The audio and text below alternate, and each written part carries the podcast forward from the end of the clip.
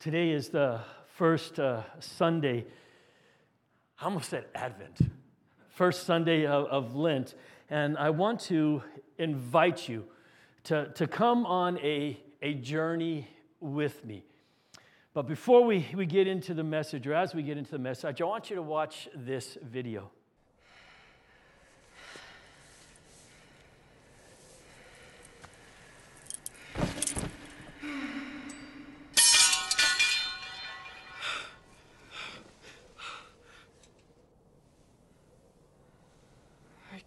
Do this, Sam. I know. It's all wrong. By rights, we shouldn't even be here. But we are.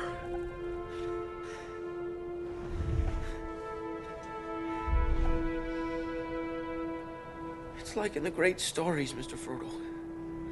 The ones that really mattered. Full of darkness and danger they were. And sometimes you didn't want to know the end. Because how could the end be happy? How could the world go back to the way it was when so much bad happened?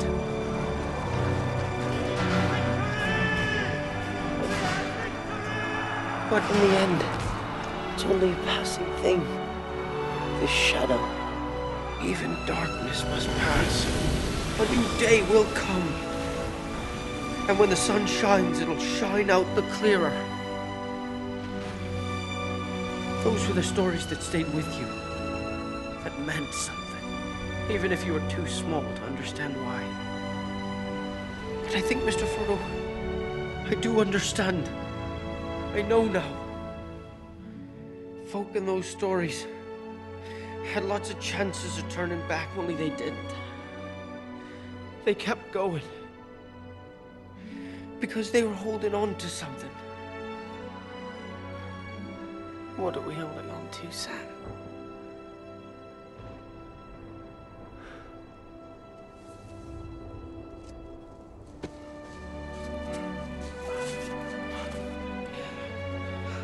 But there's some good in this world, Mister Fertile.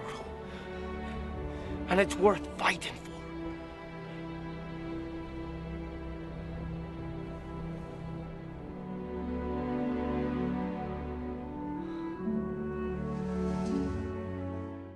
Again, I want to invite you to come on a, a journey with me. The series is A Journey of Repentance, and, and that, for those of you who don't know, was uh, Lord of the Rings. It's from the clip, uh, the, the Two Towers. Frodo and, and Sam, they discovered that the greatest journeys are never easy. So did Alice when she fell into Wonderland, or Dorothy in Oz. All of the heroes of Narnia, or Taran, of Taran the Wanderer. And so have you and I. You see, of all the things that you and I value, I'm willing to bet that none of them were ever handed to us just simply on a silver platter. None of them came without cost. Without effort, or without fight, or even without sacrifice. And the journeys that we remember, the ones that shape us, are the ones where we faced obstacles, but we overcame them. Where the path was difficult, but we kept on going. Where we were very often times tempted to quit, but we mustered the ability to carry on. Back in November of twenty twenty-two, about a year and a half ago, James and I, we went on a cruise. It was a fourteen-day cruise, and Carnival, the cruise line that we usually travel with, they actually call some of their extended cruises, they call them journeys. And so James and I, we went on a journey, and our journey took us from here all the way over to London, and what we had to do was, on, on Thursday evening, we boarded a plane that took us from here up to Seattle. From Seattle, we flew overnight. We caught the red eye over into London. We landed in London, and, and we had the, the, these whole things all figured out and stuff like that. We, we were going to get off of the plane and, and get our luggage and, and get onto uh, the underground. The underground is their subway train system. And, and there was a, a subway station right there at the airport. And we get off, and lo and behold, it was closed. What are we going to do now? And they, they kind of said, well, you can go to another one. And we couldn't really figure out how to get that way, so we jumped in a taxi. The taxi was going to take us to our hotel. Let me tell you, that was a mistake. It was super expensive, the taxi. We get to our hotel, and, and we kind of get checked in. And we decide, well, we got a little bit of time. And we wanted to, to figure out how to make our way around London. So we, we left the hotel and we went down to the underground station, the subway station that was right there, which is actually not underground where we were at. Um, the underground station, and we're kind of looking at it. We must have looked lost, because one of the guys there came up to us and said, hey, do you guys need some help? And we told him, well, we want to just go check something out. Where you suggest where to go? And and they have this map, kind of like we do here. They have this map there, and there's all these different colored lines of underground stations to go to. And he suggested we go to one place. So we said, okay, and we, we figured out how to use, you can use your credit card, or they have a card, and you just kind of swipe it, and it lets you in, and it knows where you swipe to get out and how much to charge you. And so we went and we spent the evening kind of just roaming around a mall and uh, getting something to eat. And then we went back to the hotel and spent the night. Well, Saturday, Saturday was going to be a great day. You see, James, you, he had actually... Go- You're laughing already. I haven't even told you yet. He had actually got tickets so we could go watch an E P L, English Premier League game. It was a soccer game. Chelsea is right there. And so, so Saturday morning we get up, and I'm all excited. We're going to get to go watch soccer game, an English Premier soccer game that Chelsea is playing. And so we get on the, the underground. We figure out how it's going to get us there, and we get there. And it, it's much like it is here, where the soccer stadium, they call, they call it the pitch, the field. The, the, the soccer stadium is right in the middle of a community. There's houses and things there, and it's right in the middle of it. And when we get there, we, and we walk up, and we find the stadium and everything, and there's really no one around. And we know we're early. We got we plan on getting there early. We got there early, and we're looking around going, well, this is kind of strange. I mean, they don't have a whole lot going on. And we turn around. There's this great big sign that says that the soccer game is in twenty-four hours and something. It's been moved to Sunday. So we're there and, we, and stuff like that. They actually let us go into the stadium. They have these tours that you can take on the stadium. They wouldn't let us in on the pitch. But we went to the stadium. We were able to go around, and we waited long enough, and I was able to go into. They have a fan shop there, and I was able to go in, and, and I bought way too much paraphernalia, different uh, items and stuff like that, jerseys and other things, and we did that. And we said, well, what are we going to do? How do we, how do we do something for this day, which is kind of a little bit of a bust? And we said, we're going to go into London. We get back on the underground. We make our way all the way into downtown London. We, we pop up out of the underground. We walk up, and Big Ben is right there. We saw the Parliament building. We went over and saw where, where the uh, king and, and stuff, where they all stay. We, we walked around. We saw some other things. We saw the London Bridge, which is not what we think of. The London Bridge really is nothing. It's the Tower Bridge. When you see something and they say London Bridge, you're actually looking at the Tower Bridge. And we went up and walked all these stairs up to the Tower Bridge and, and back down. We went around and we rode on that, that great big Ferris wheel thing that you see. And when it's up in the air, it is way up there. And, and, and we just had a good time hanging out there and stuff like that. We, we finally made our way back through buses and underground back to our hotel room. We spent the night there. We get up Sunday morning, and we have to make our way to the bus station, which is in London. So we decide we're going to take our luggage with us and get on the underground. So we get all of our luggage together, and, and two guys, right, two American guys getting on this, this underground with all their luggage and things, and a little bit awkward it must have looked. And we get there and, and up, and, and where the underground stopped was a little ways from where uh, the bus station was. So we're having to walk, and it's raining, and we're walking through the rain and getting a little bit wet. We get to the bus station. We get all checked in and stuff to ride the bus. The bus takes us from London all the way down to Southampton. We're boarding the ship in Southampton. We get to Southampton. It's the very, this cruise ship is a brand new cruise ship. We are the very first passengers. There were a few glitches and a little bit of trying to get in there, and, and things didn't go real smoothly, but it was okay. We get on, and the, the ship takes off. The ship is the celebration, and we're making our way from London over kind of towards Spain, and we have to cross the English Channel. About a day and a half. The weather, it was rough. The, the sea, the, the boat was rocking back and forth. It's really rough weather, so much so that some people didn't even come to dinner at nights. And James and I are sitting there, and you're sitting there, and all of a sudden, the boat kind of goes down into uh, a little bit of a thing. It dips down, and you're grabbing your glass and your plates because some things were wanting to roll off and stuff. So it was a little bit rough. We finally make our way, and we, we stop in, in Spain, and we went to a, an island in Spain and stuff like that. And we also went to a place in Portugal. Now, get this. The island that we went to is where Cristiano Ronaldo grew up. Now, some of you may not know who that was. Cristiano Ronaldo is a famous soccer player, and they actually have a statue there with him, you know, doing the stance that he does, and they have a museum, and, and we got to see all that. And when we were in the different ports, James and I, our goal, let me clarify that. James and I, my goal was to find soccer jerseys. I collect soccer jerseys from everywhere. And James, he put up with me, and, and we, we, we walked along places. We got into taxis. We did all kinds of things to find soccer jerseys. Now, I have to admit, it was a fourteen-day cruise. Add two days for the days we traveled, sixteen days. I bought twenty-one jerseys. My name is Val, and I have a problem.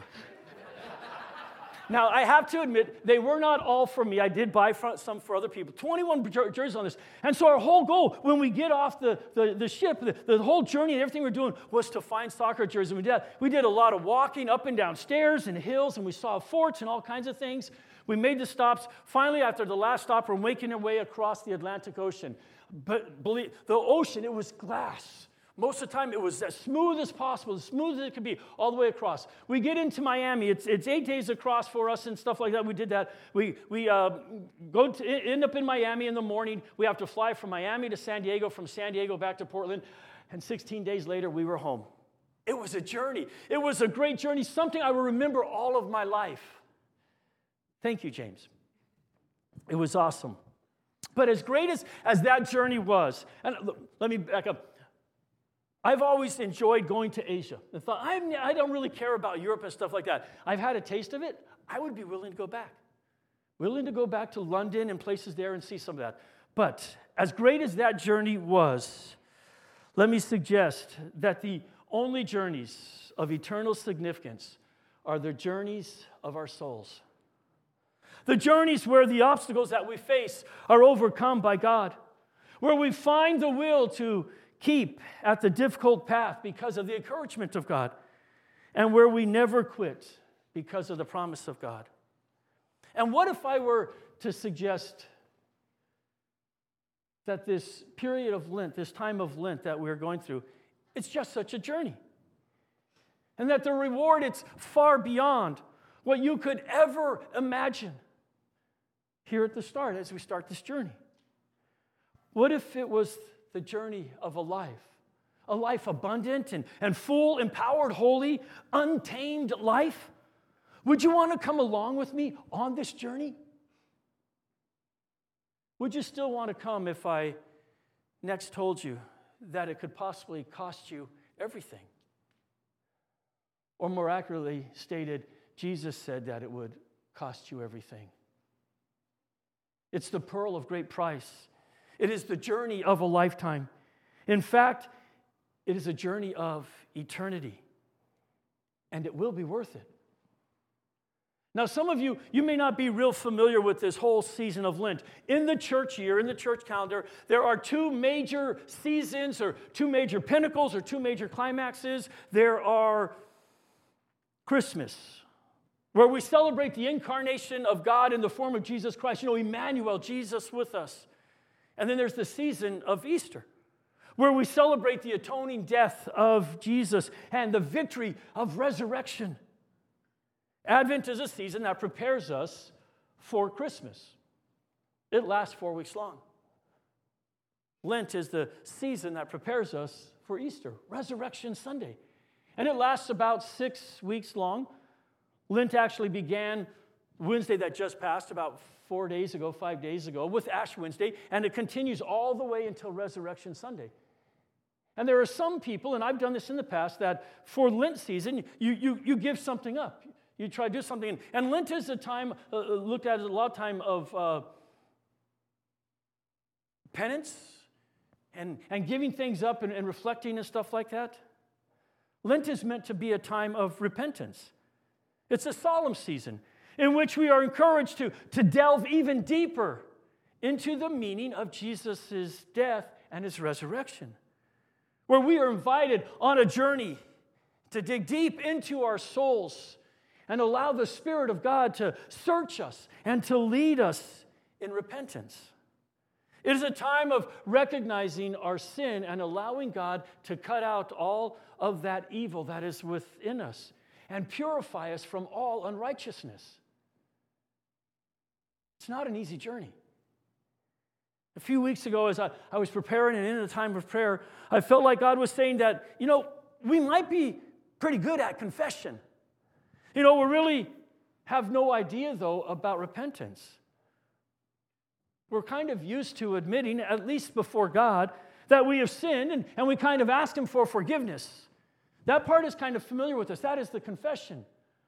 But repentance, repentance is something more. Repentance is more than merely acknowledging that a wrong has been done. Repentance, it digs much deeper. It gets down to the level of self-examination of what the, the cause of that sin might be in the first place. It invites God into those real deep recesses, the, the deep places in our hearts and of our motives. Repentance is dealing with the soul cancer that causes sin. And at its completion, repentance, it is all about change. Repentance, it is the heart of the call of God for each and every one of us. All through Scripture, from the very beginning from the ver- to the very end, the call of God is that we repent. Repentance, it was the message of the men and women in the time of the judges. It was the message to the nations of Israel and of Judah. It was the central message of all of the Old Testament prophets. You know, Isaiah, Jeremiah, Ezekiel, all the others. Repentance, it was even the central theme of the New Testament and of Jesus. It was the message of John. In John chapter three, it says, "In those days, John the Baptist came preaching in the desert of Judea and saying, 'Repent, for the kingdom of God, the kingdom of heaven is at hand.'" It was among some of the very first words that Jesus spoke in Mark chapter one. "The time has come, the kingdom of God is near. Repent, believe the good news." A little bit later on in his ministry, Jesus actually summed up his whole ministry with these words that are found in Luke chapter five. He said, "I have come not to call the righteous, but sinners to repentance." Repentance, it is the heart of the very first sermon, the very first message from the church in, in Acts chapter two. Peter has, has just gone through and, and he's kind of spelled out this message to the people about Jesus and what they have done to him, and the people they believe in, they ask, "Hey, what do we need to do?" And Peter replies, he says, "Repent and be baptized, every one of you, in the name of Jesus Christ, for the forgiveness of your sins, and you will receive the gift of the Holy Spirit." Repentance. Repentance is a message for each and every one of us today. And in preparing for Lent, I found an article by Dean Robinson, and he describes this doctrine of repentance. He sees it, repentance, as, as three steps or, or kind of three parts. First, there is conviction, where sin is admitted. See, man must see himself as a lost, ruined, guilty, desperately wicked sinner, without hope and without help, in danger of hell and repentance. A lost sinner not only sees himself as a sinner, but he recognizes the fact that he has sinned against a righteous and a holy God. The message that Paul preached was repentance toward God and faith toward the Lord Jesus Christ. You see, in repentance, there is this confession of sin.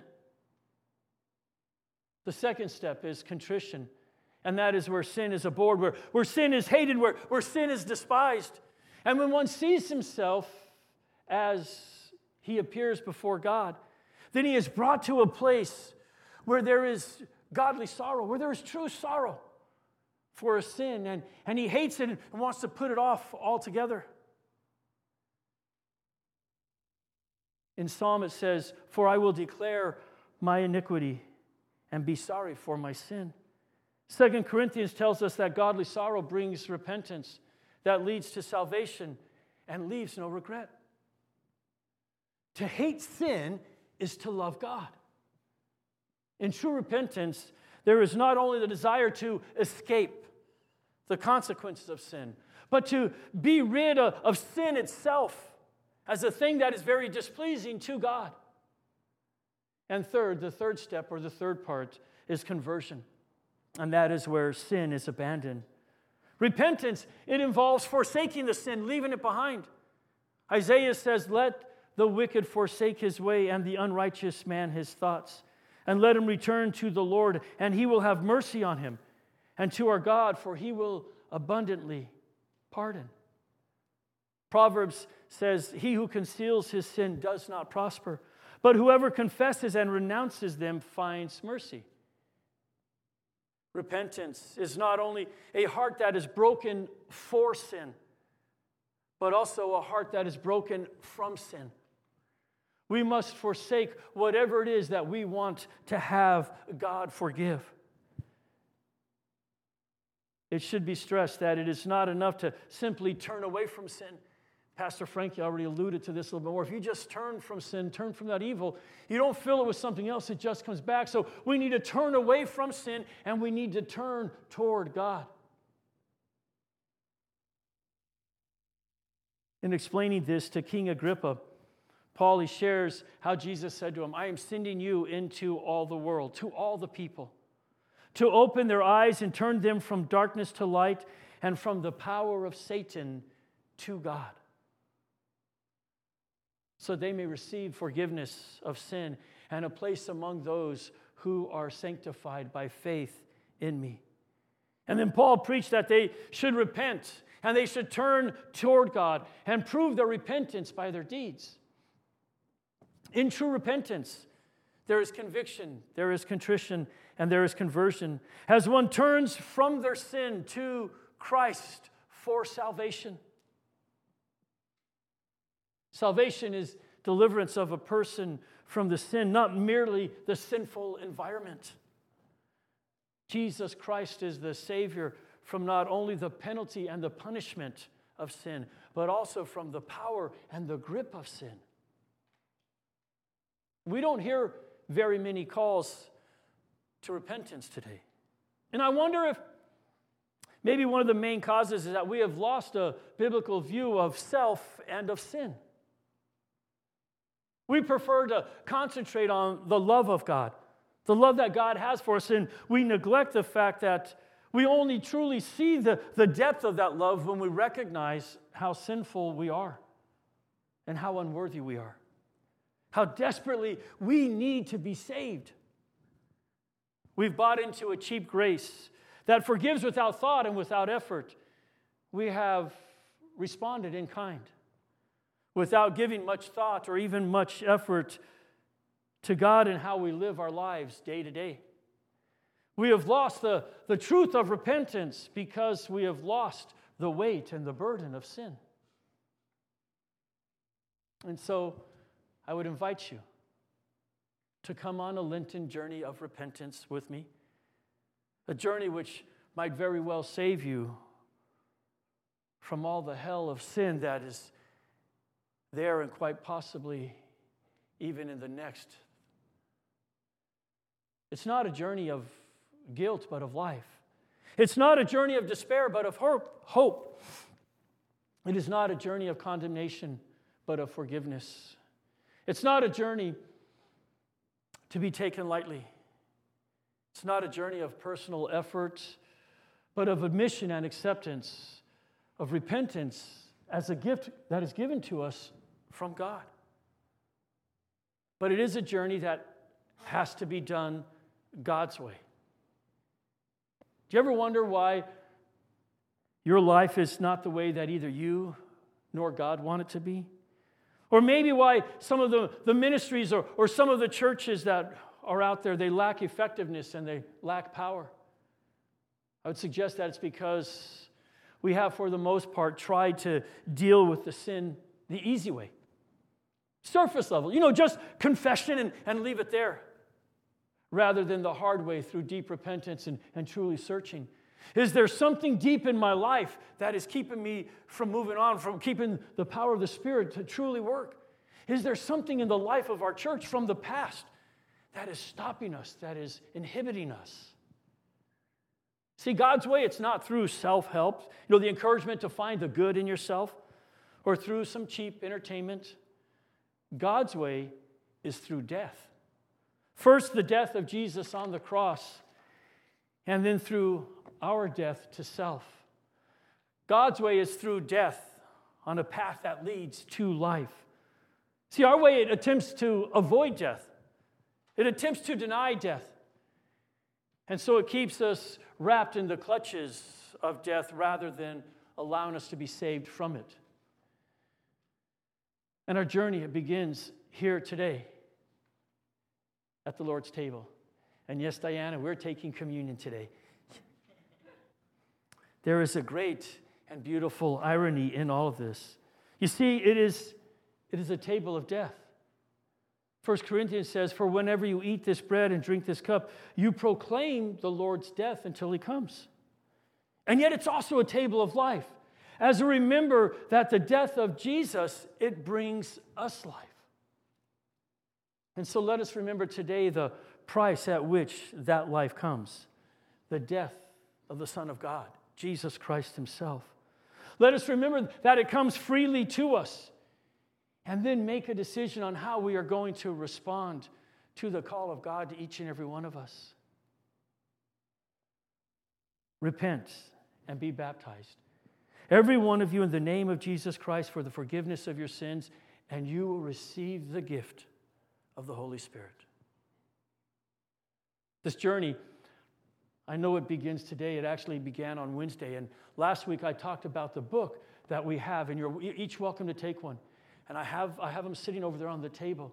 It's a, it's a journey that'll take you Monday through Saturday. There, there's a devotional to read, and, and it's easy to, to read over that, to just kind of gloss over it and read it real quick and be done with it. But it's meant for you to chew over. And each day they have, like, there's a specific word, a catchword, hope, home, found, whatever it is. And spend some time truly reflecting on yourself, looking at yourself. But the journey, again, it begins here today. Communion, the Lord's Supper. But where does it go from here? That's between you and God. I know I'm on my own journey through all of this. Repentance, it comes from God. But if on our part, it's a decision to give God the time and the space, the permission to, to work within us, to, to reveal things in us, to convert us, to recreate us. And to do that, I'm asking you to make a commitment to spending time each day with God. I mean, truly spending time with him each day of Lent until we get to Easter Sunday. It's not an easy journey, but then again, nothing worthwhile ever is.